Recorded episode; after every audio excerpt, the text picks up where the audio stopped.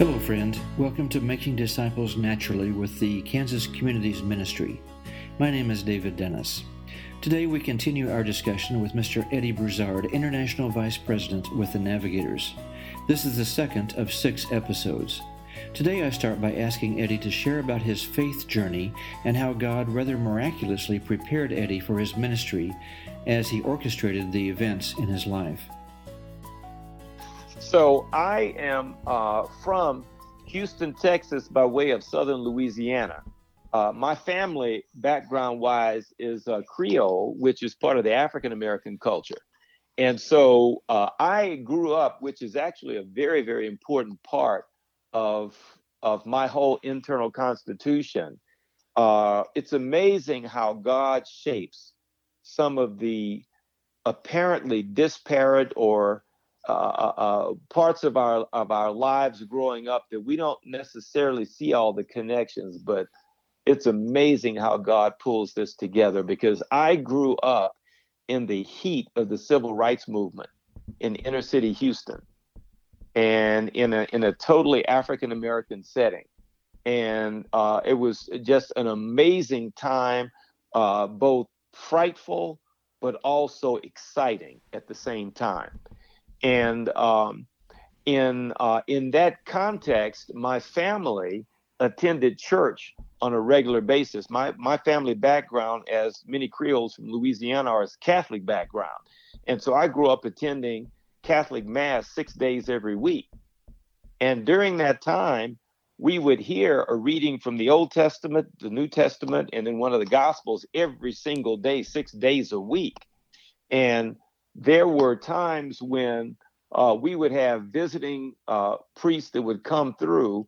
Uh, a lot of these guys were missionaries, and I mean, there were several of those guys that really preached the gospel at a time when you that wasn't necessarily what you would expect on a Sunday morning in a in a, in a Catholic mass service.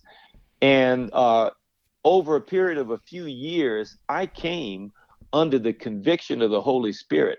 And I did not understand the gospel with the fullness and completeness that I do now. But what I did understand very clearly was that God was high and lifted up, and he was perfect in beauty and glory and majesty.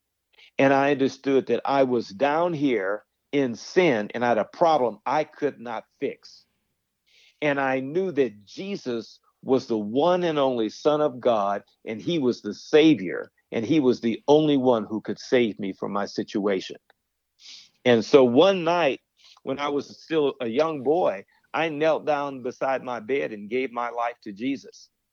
And um, it was fascinating because after that, I had a different heart for God. When I would go and attend the Mass service, I had a heart for God and I would ask people questions, but I wasn't getting the kind of answers that really satisfied my soul. And that went on through high school. And I'm very thankful because the Lord kept me out of a lot of stuff I would have gotten into in high school otherwise. Uh, but my freshman year at Texas A&M University, I was a pre-med student.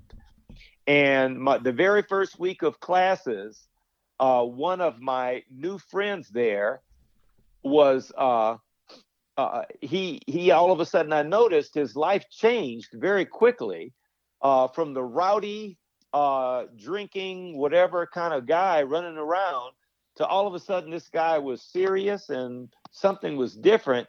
And he told me that some guys came around and shared what it meant to be a true Christian with him, and he gave his life to Jesus. And he invited me to a Bible study those guys were leading and those guys were navigators. Wow. And my very first Bible study, David, I'll never forget this.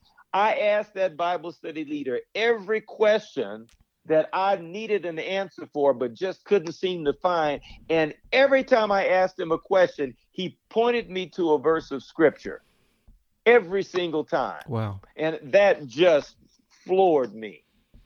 And so to be in the Bible study, there were three requirements. You had to come every week, you have to have your Bible study completed, and you had to memorize two verses.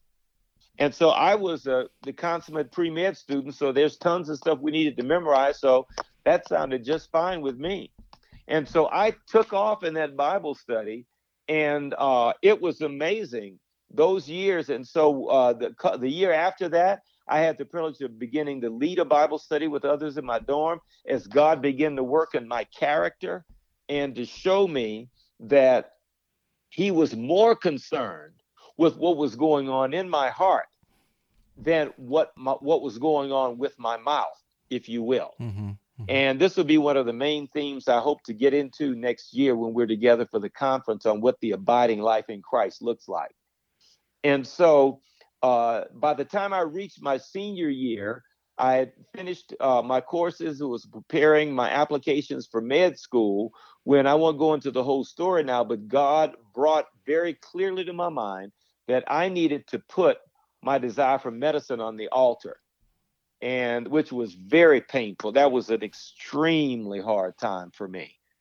And uh, but God made it very clear that He wanted me to put my Isaac on the altar. And my Isaac, Genesis 22, was uh, uh, this beautiful, in my mind, picture of me standing up with a white jacket on and a stethoscope around my neck. And that's what I would not let God or anybody else touch. And that's what God had me to put on the altar that day. And unlike the story of Genesis 22, my angel never showed up.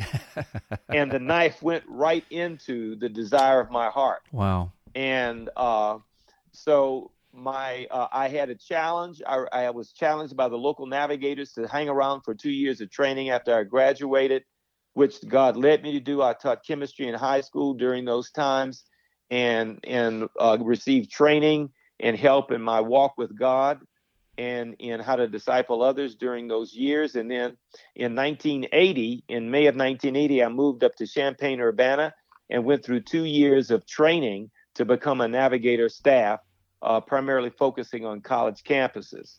And following those two years, I went to my first navigator assignment, which was a small, beautiful, and a, a deeply historical African American, what we call historically black campus.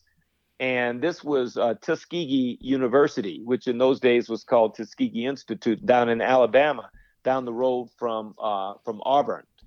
And uh, I had the privilege of serving there with the Navigators for two years and an absolute phenomenal experience. It was deeply formative for me, and which I write about in Beauty in the Desert and I, I just uh, it was an amazing time of development and ministry for me, but probably more development of God's hand in my life during those years. From there, I went to Memphis State and joined uh, Rich and Lois Jarvie, who moved there at the same time, and we partnered together in uh, leading the ministry at Memphis State University, and uh, was there for five years. And then from there, God began to disturb my nest and uh, I ended up uh, saying goodbye to the collegiate navigators for a bit and moved to uh, the up to uh, back to the Chicago area and went to seminary at Trinity Evangelical Divinity School and had the privilege in those years from studying under uh, men who were not just godly men but were scholars in the scriptures and uh, so I finished my uh, Master of Arts in New Testament, but while I was up there, had a privilege of doing my ministry context in a Spanish speaking context, and I learned to speak Spanish during those years. Uh, and uh, finished my undergrad, oh, excuse me, my my uh, MA there in New Testament, and um, so when I finished the my MA in New Testament, uh, I was trying to sort out what was to happen next, and the Lord was opening up the commission movement to Russia in those years. And I was swept up into that. And so for the next six years, I was involved with the uh, the navigator contribution to this amazing movement in the former Soviet Union. And so I was there, uh, working there for a number of years. So uh, I finished those six years uh, in Russia. I met my wife, who served on one of the teams there. Barbie and I were married in 96. And a year later, as we were getting life sorted out as a new married couple, we were invited to serve on the Navigators National Leadership Team. And so I served with Alan Andrews for uh, his entire term and then into Doug Nuenke's uh, term through uh, the fall of, two, of 2014, where Barbie and I went on a sabbatical. And um, so we uh, did a sabbatical, came off of that, and just in time for God to sequence all this out, it was pretty amazing that we came right out of our sabbatical, and then Mutua Mahiaini offered us uh, the opportunity to join the, the international executive team, and so we've been serving on there since then. Fantastic.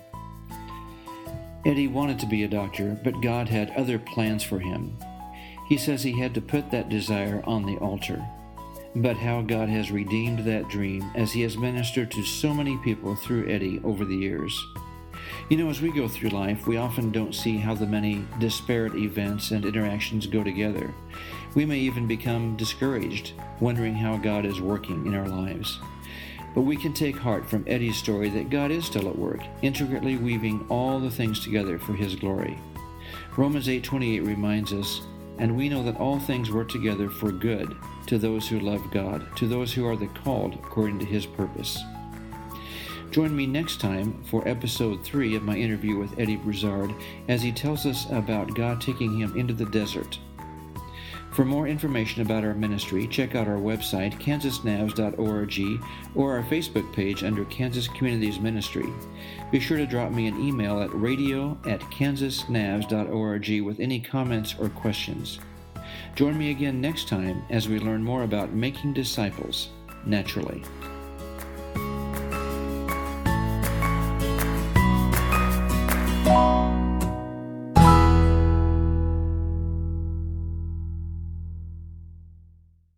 The views expressed on this podcast are those of the speakers and are not necessarily the views of the navigators, nor of the Kansas Communities Ministry. Thank you for listening.